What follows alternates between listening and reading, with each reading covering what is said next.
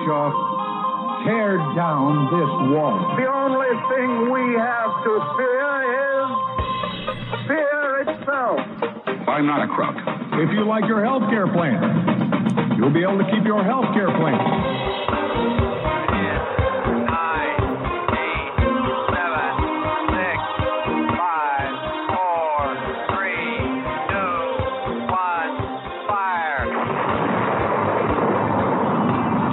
Listening to Jim Paris Live, your source for the latest news on money, politics, prophecy, and preparedness. And now your host, the editor in chief of ChristianMoney.com and the author of more than 30 books, Jim Paris. All right, we're super excited to have him back with us. Of course, most recently, he's been with us to talk a lot about the Jeffrey Epstein case. There's another book coming out uh, by Dylan Howard on the Jeffrey Epstein case uh, in a matter of a few weeks, I believe.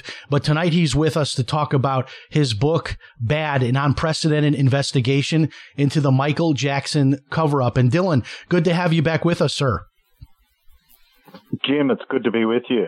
I have to tell you, um, I honestly, I, I read the book. I started with the premise that I already knew this whole story. And I was so wrong. There was so much I did not know about Michael Jackson. And I have to tell you, of any book I've read in my entire life, and I am not saying this just because you are here, I had such an emotional roller coaster.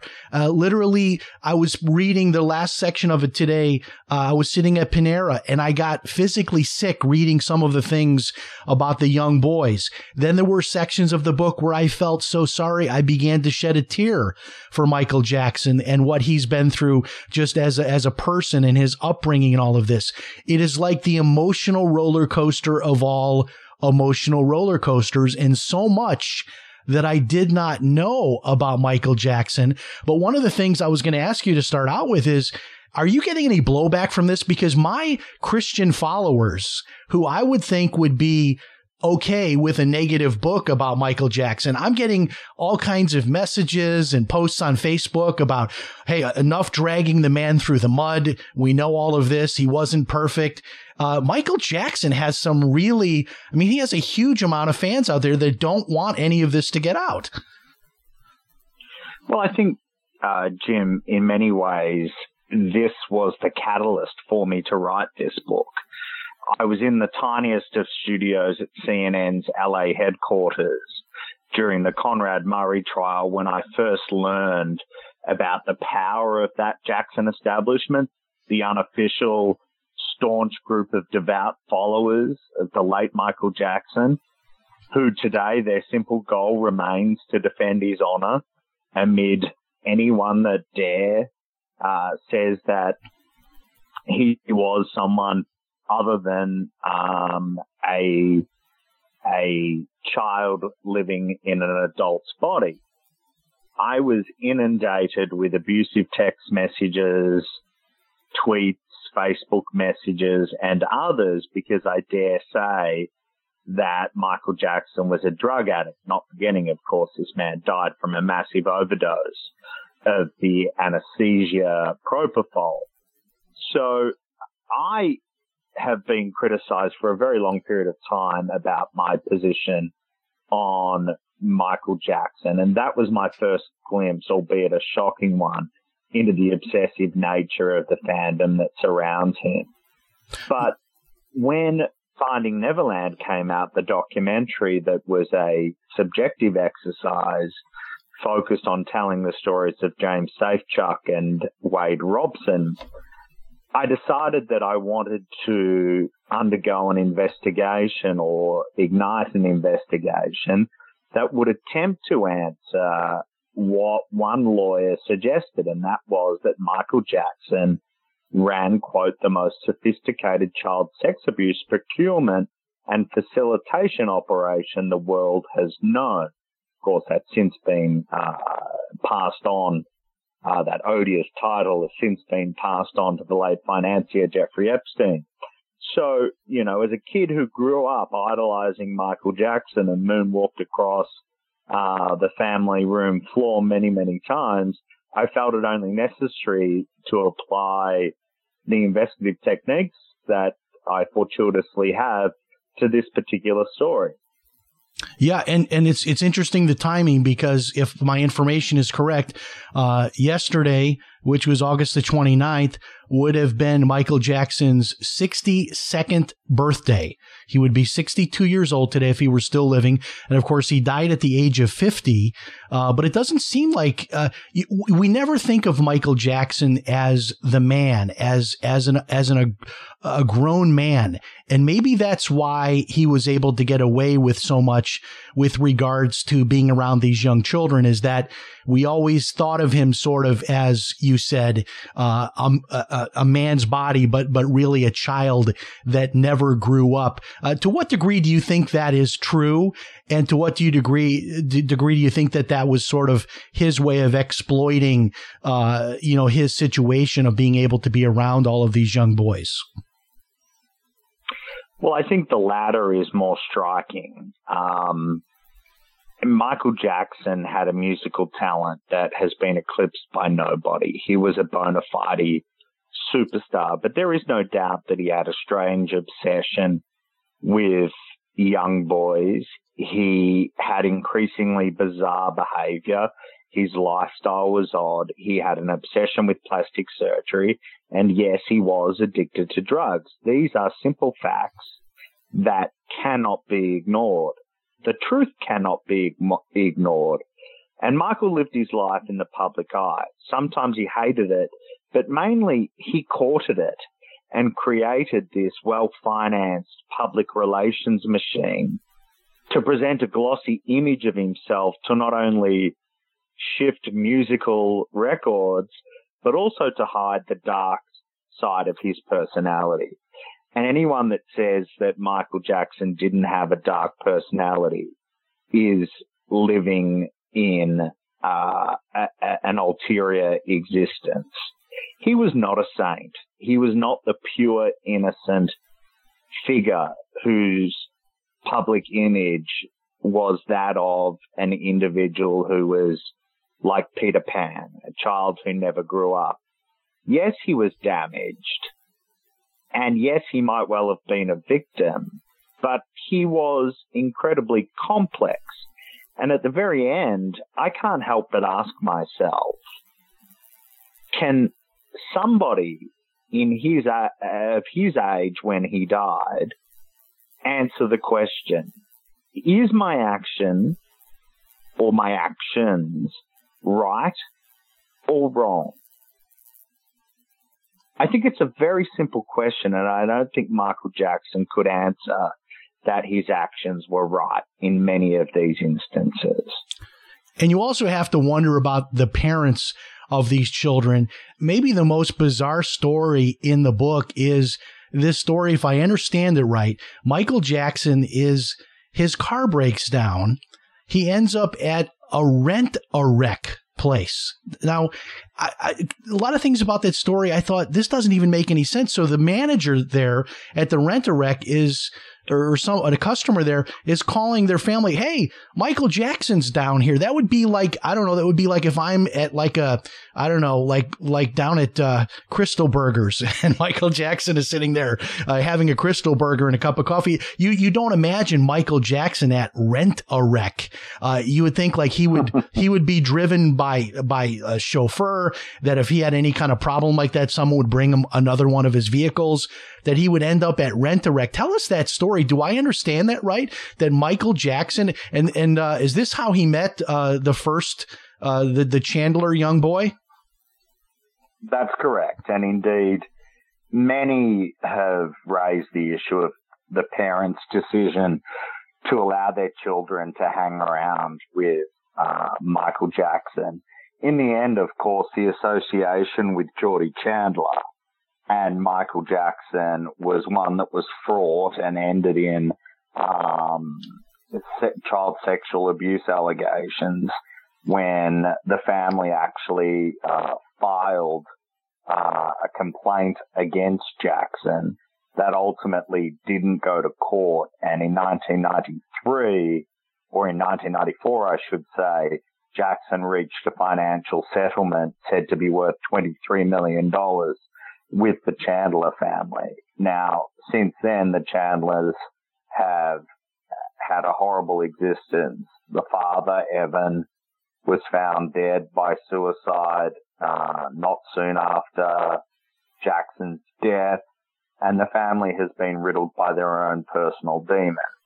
But it certainly does raise questions about um, how they would uh, that these adults would allow their children because of the potential of ingratiating themselves into Michael Jackson's life, that they would exploit that scenario. And I think there is an element of that, that a lot of these people did set out to uh, become part of Michael's inner circle and they believed that they could uh, idolize and eulogize him and um, get somewhere within their uh, desired scope of, of, of wanting to do something. But the reality is, it still comes back to that one question. Even though Michael Jackson could spend time in the bed uh, with boys, young boys, he has to make the decision whether his actions were right or wrong. And I can't see how any grown adult can think that uh, being in bed uh, with children is or was the right decision at the time.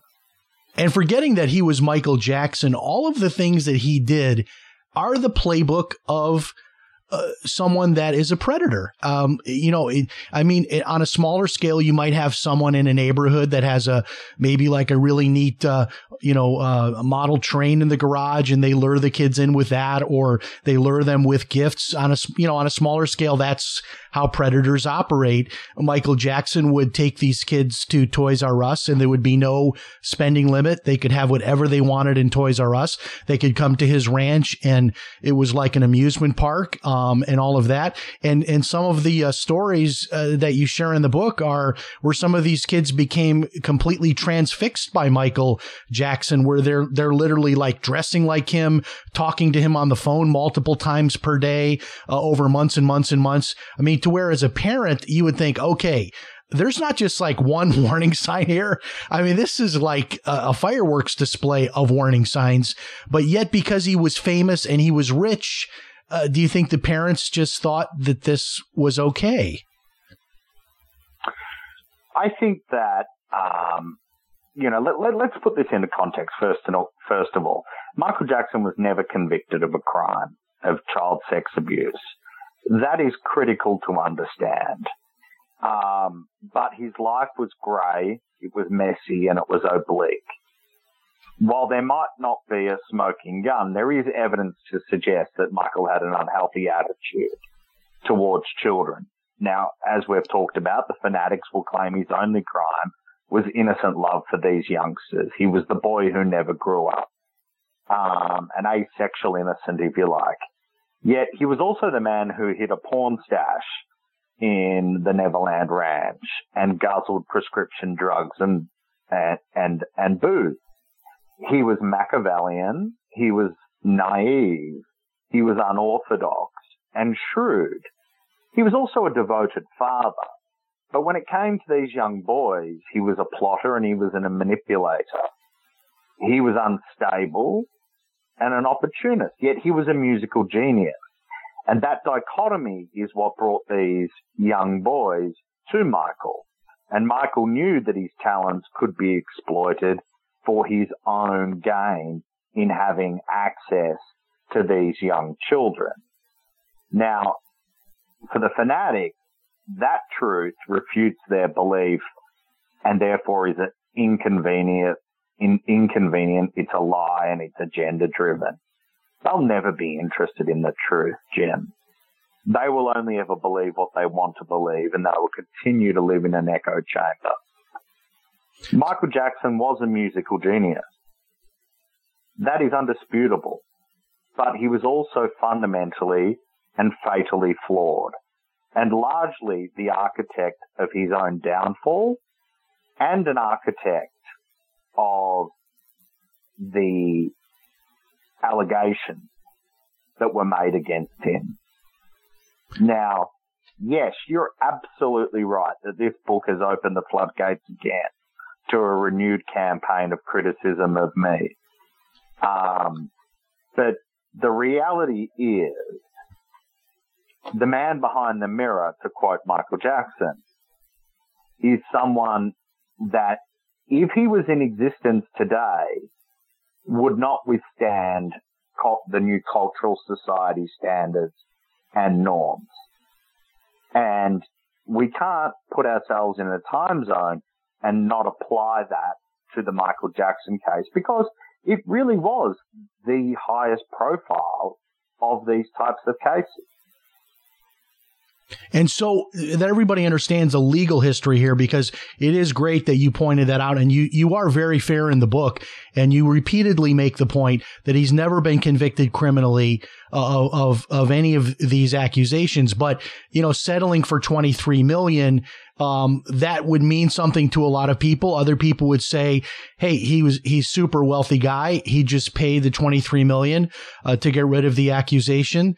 Um, do we have any idea how many settlements that there might have been over the years? Uh, something like that could definitely be kept quiet, could it not? Absolutely, and I think that was the purpose of uh, that 2004 settlement was to ensure that the looming Gavin Arvizo uh, trial that was played out in Santa Barbara County uh, was that he would not testify.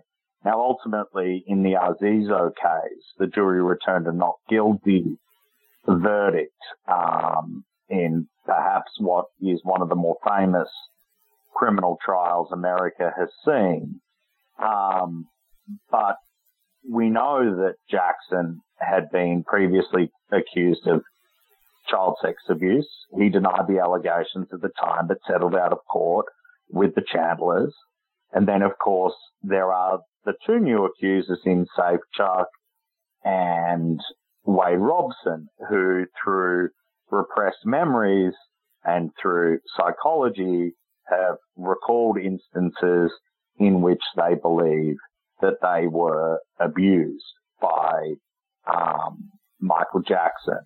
Now, there have been many other people that have accused him over time, but there have also been people that were close to him that have said he did no wrong, including former child star Macaulay Culkin and Chris Tucker. Um, there have been a lot of people that have questioned what Michael Jackson did, including household staff, including those that were around him for a long period of time. One of those that testified at the trial was Jason Francia, whose mother worked as a maid at Neverland. And he testified that Jackson had abused him on several occasions when he was aged seven to ten. Um, there were others, security guards, that testified that they'd seen Jackson performing oral sex on Jordie Chandler in the 1990s. Um, of course, all of these witnesses were discredited and led to the uh, verdict of not guilty for Jackson. Now, Child pornography was found at Neverland, and in, in, that in its very self has to be considered and put into the context of, um, again, asking yourself what is right and what is wrong. Now, the the upbringing of Michael Jackson, it appears that your book seems to lay the groundwork that this might be really the genesis of all of this. Uh, of course, he was part of the uh, the famous Jackson Five, uh, but the father uh, uh, of the family was a very abusive man, uh, allegedly, and there's even the allegation in the book of a medical procedure that was done on Michael Jackson uh, so that he did not uh, have a voice change at puberty, so he could keep that high, uh, almost you know tenor or almost soprano female voice that he had as a young boy. Uh, tell us about that. That that just was heartbreaking. Yeah, so Michael Jackson obviously was a child thrust into the limelight. Um, as a result of his starring role in the Jackson Five. Uh, his father was the manager of that, Joe Jackson, who himself, um, you know, had serious issues. Um, this simple fact that Michael was a child star with the Jackson Five exposed him uh, in the 1970s and 1980s to seeing things that a lot of people at a young age wouldn't. And I think that um, had a tremendous effect upon him. Um, Michael and some of his siblings had said that they were physically and psychologically abused by their father. And indeed, in 2003, Joe admitted to beating them as children, but emphatically rejected that, that, that, that it was bu- abuse, that it was whippings.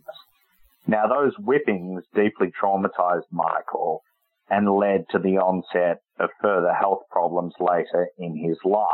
And many have speculated that that led to the body dysforma, uh, dysformic issues that he had, the change of uh, face, um, the constant plastic surgery and the such. Uh, but in his childhood, um, his relationship with his father was really fraught. I mean, this was a guy who used to say to Michael that he had such a big nose that he needed to undergo plastic surgery.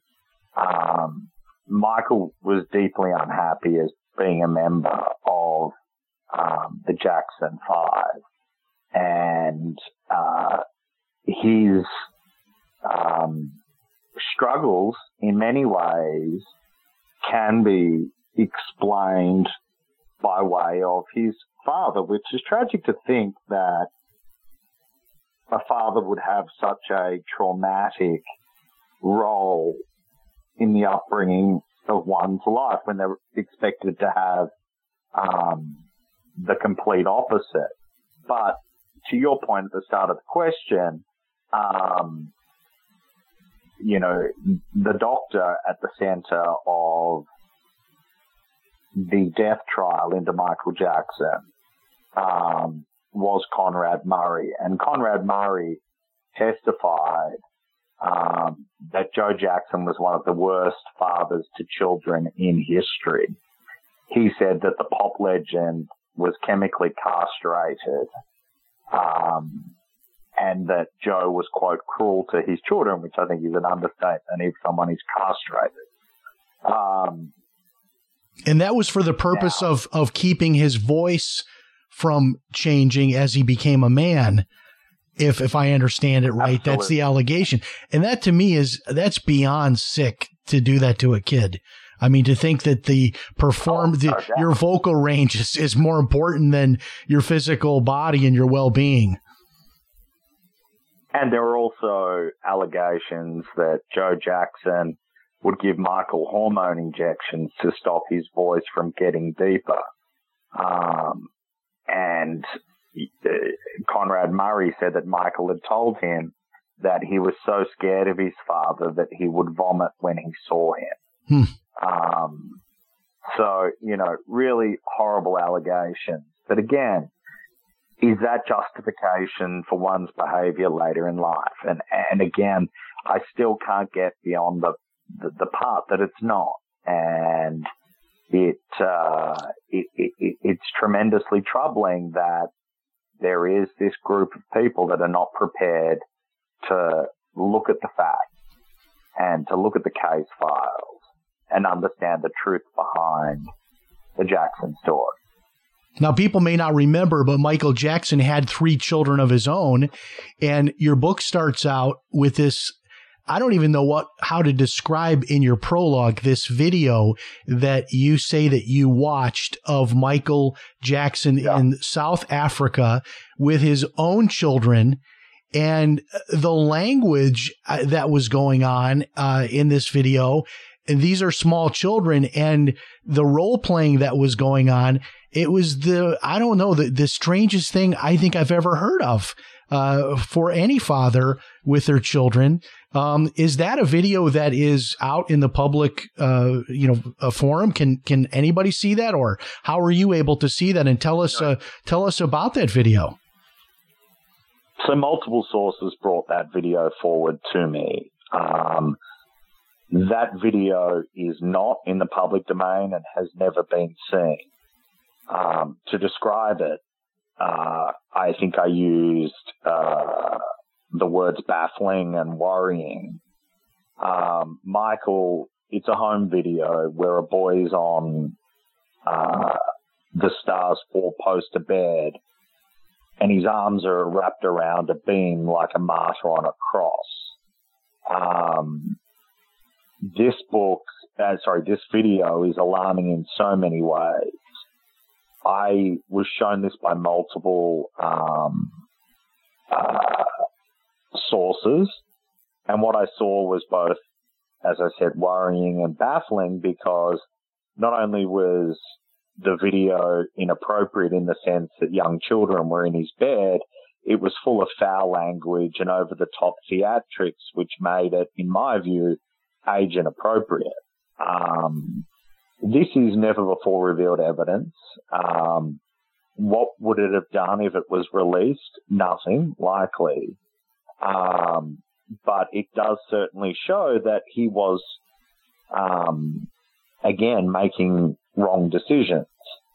Now, the two boys are in the bedroom, and one of them is standing on the four poster bed with his, his arms around that beam that I described.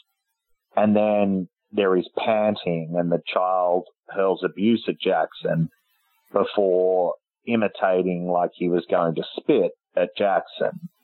Um, now this was simulated abuse of, of some description. Perhaps it was, as one person pointed out to me, um, wrestling type uh, simulations. Um, but the subject matter was without a doubt age inappropriate.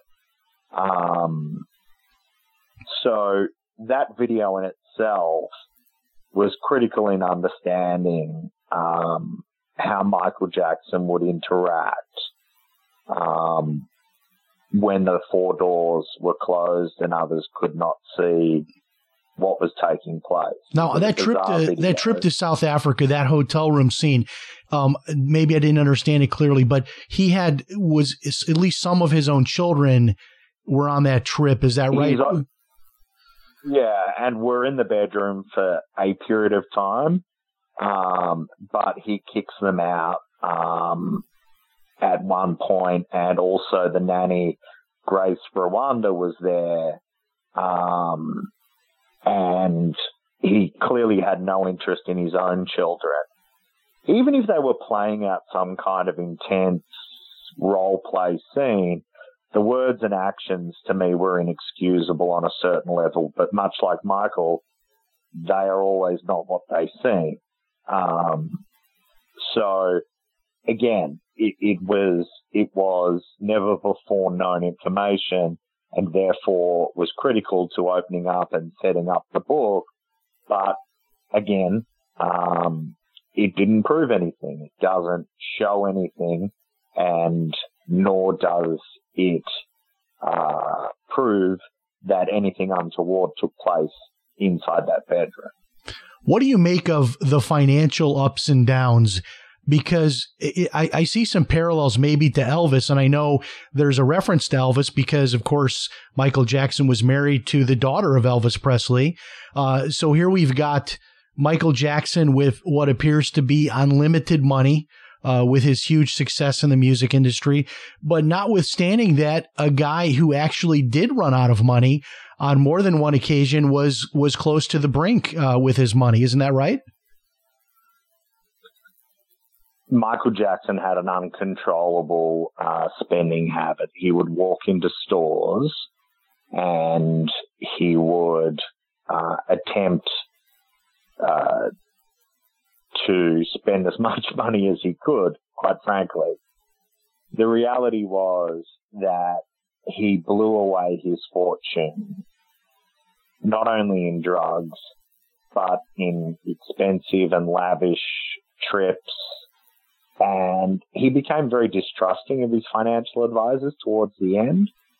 And um, indeed, in what were notes of a diary that I obtained, he talks about having a lack of trust for his business manager, Dr. Tohme Tohme. And the reality was he had to go and perform the This Is It tour because he needed to earn an income. Yet this was somebody who was not in a fit and able state to perform 10 shows, let alone the 50 plus show. Was this the, that show, was it, was this that, uh, that tour that he was supposed to go on before his death? And then there was some report of him being in the Staples Center where he could barely stand up, but yet he was supposed to be doing this worldwide tour of 50 shows. Is, is that the same tour you're talking about?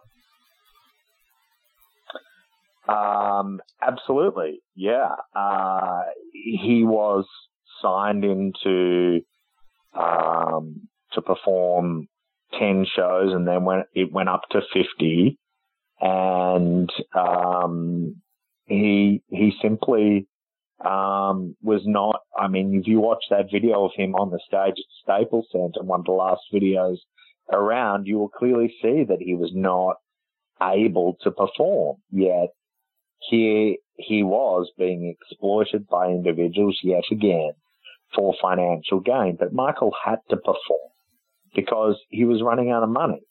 Now, the great paradox of this is in life after death, Jackson has made an absolute fortune and secured the future of his three children and many of the rest of his family. And that just goes to show that, um, that in life after death, musicians are also as valuable as they are sometimes in real life. Yeah, just a fascinating story. There's so much in the book that people will be surprised to read. Uh, honestly, there's some dark sections there. Um, but we give Michael Jackson, you know, his credit. I mean, uh, clearly maybe the greatest entertainer of the last hundred years, a guy who uh, has owns all the records uh, for most uh, uh, album sales. I think still to this day holds a number of those records and uh, somebody that uh, is very complicated, very nuanced, as many of these stars are. Um, if pe- people want to get the book, I- I've seen it a lot of places. I know that your publicist we got just the PDF because they couldn't get their hands on a copy to send us one. That's how much in demand this book is. Uh, so tell us, uh, is the book still available? Is it selling out fast? How can people get it? It is, yeah. So the book is available at all good uh, bookstores. It's available online at Amazon and Barnes and Noble and other retailers.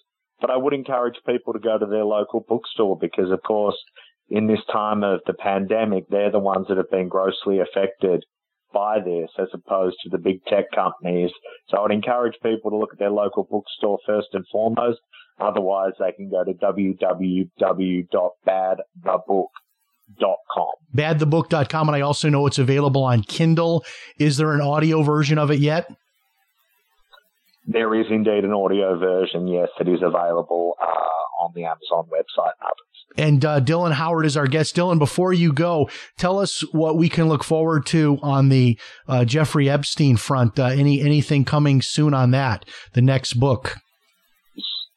Yes, indeed. So we have a forthcoming book called Epstein and Maxwell Inc. How the U.S. government used blackmail as big business. And this goes deep into the tangled web, a web that doesn't or isn't divided against ideological lines, yet tells a story about what the U.S. government knew about Maxwell and Epstein prior to their arrests and why all of a sudden they decided to ensnare and shut down this child sex trafficking ring. So when does that book come out? In October or November? Uh, it was due to come out, I believe, the start of October. I think it might be pushed back because of the arrest of Ghislaine Maxwell, which required additional reporting. Okay. Well, we look forward to that. Thank you so much for joining us, sir. Fascinating as usual. Jim, thank you as always that guy is i tell you I, I, he's incredible i i just i can't get enough of dylan howard i love his voice uh, you can't you can't deny he's got a great voice And uh, the book is unreal. I mean, I, I'm not kidding you when I tell you it's it's an emotional roller coaster. It's on the one hand a really sad story because you think of, you know, I always think of for me when I think of Michael Jackson, I think of the little boy singing uh, ABC one two three. Uh, you know, I, I, that's what I think of when I think of Michael Jackson. I don't really think of the adult Michael Jackson and Thriller and all of that. I think of the little boy, and I remember watching him on TV when I was a little boy. And uh, what a what a life, what a life. And you know, I, I think one of the big takeaways here is so many times we admire people that are stars that are super rich. And we think that if we were in that position, we would uh, be happy and, and more fulfilled. But, but think about it. I mean, how many of those people, their marriages don't work out. They have a lot of money, but then they lose a lot of money. Um, there are very, not very many really famous stars that seem to have had happy lives. It seems to be really a blessing on the one hand, but a curse on the other hand. And Michael Jackson will certainly uh, go down really in, in history as one of those people that uh, just an enigma. I mean, how, you know, good guy, bad guy, you know, who knows? I mean, uh, you know, certainly talented guy. Um, all these allegations are, are of course disturbing. Uh, as Dylan Howard said, he was never convicted criminally, uh, but did settle, uh, you know, that one case at least we know for $23 million. Uh, just, just an incredible, incredible story. And when I uh, read the book, I thought, well, you know, I, I know the story. I, I, watched the trial and Tom Mesereau representing him and all that. I, I, I saw all this. Um, there's nothing going to jump out of this book that's going to be new to me.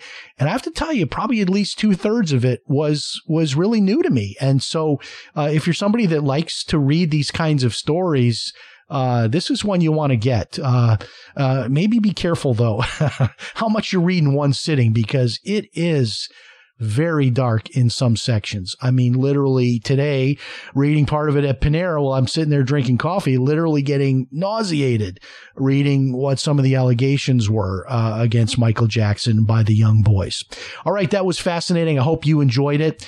And of course, we're here for you every Sunday night. We're live at 9 p.m. Eastern. So be sure and join us. And if you uh, missed this interview, didn't hear it all, uh, be sure and check us out on your favorite podcast platform. Just search for Jim Paris Live. And remember, if it's Sunday night, it's Jim Paris Live. We'll talk to you next time. So long, everybody.